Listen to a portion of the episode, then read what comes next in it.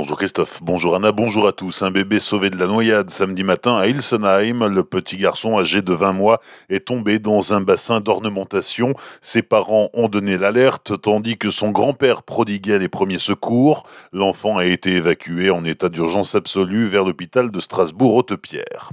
Arrestation d'un chauffeur à moto samedi matin sur la départementale 5 entre Stotzheim et Kersfeld. Le motard âgé de 37 ans a été contrôlé à 130 km heure au lieu des 80 autorisés. Les gendarmes lui ont retiré son permis de conduire et il sera prochainement convoqué en justice.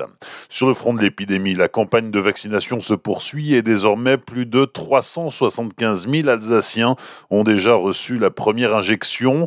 Dans les hôpitaux alsaciens, 742 malades de la Covid-19 sont toujours pris en charge, dont 132 en réanimation. Bilan du week-end, 9 nouveaux décès sont à déplorer selon les dernières informations communiqué par Santé publique France. Samedi à Colmar, 200 personnes ont manifesté contre la tyrannie sanitaire. Ils réclament la fin des mesures du gouvernement visant à endiguer l'épidémie. Manifestation pour la défense de la culture samedi à Célestat. Une centaine de personnes étaient réunies à la mi-journée place de la Victoire pour chanter et danser et ainsi manifester leurs besoins de culture qui manquent terriblement à cause de la fermeture administrative des lieux culturels.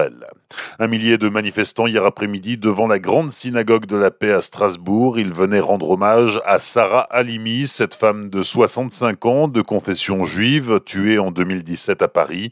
Ils réclament justice pour la victime de Kobili Traoré, jugé irresponsable par la Cour de cassation car il aurait agi en proie à une bouffée délirante due à une importante consommation de cannabis.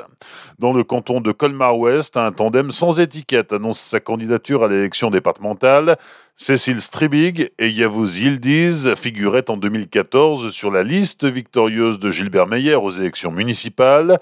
Yavuz Yildiz a finalement rejoint le camp d'Éric Stroman, tandis que Cécile Stribig reste de droite malgré son départ des Républicains.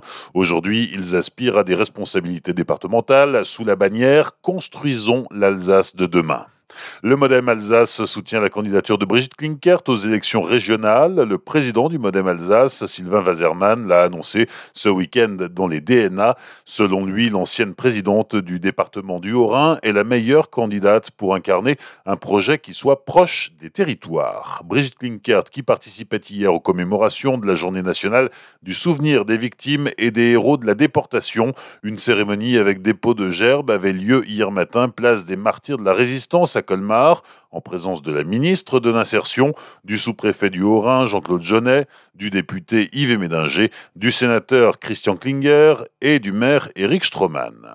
Les sports du week-end en football, 34e journée de Ligue 1. Strasbourg a été battu par les Canaries de Nantes hier après-midi à la Méno. Le Racing s'incline 2 buts à 1 et redescend à la 15e place du classement. En basket, défaite de la SIG face à Monaco vendredi soir. Les Alsaciens s'inclinent 70 à 82.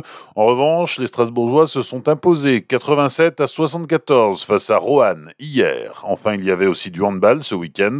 C'était vendredi soir. Le SHB a été battu à domicile par Saran qui l'emporte 34-27. Bonne matinée et belle journée sur Azure FM. Voici la météo.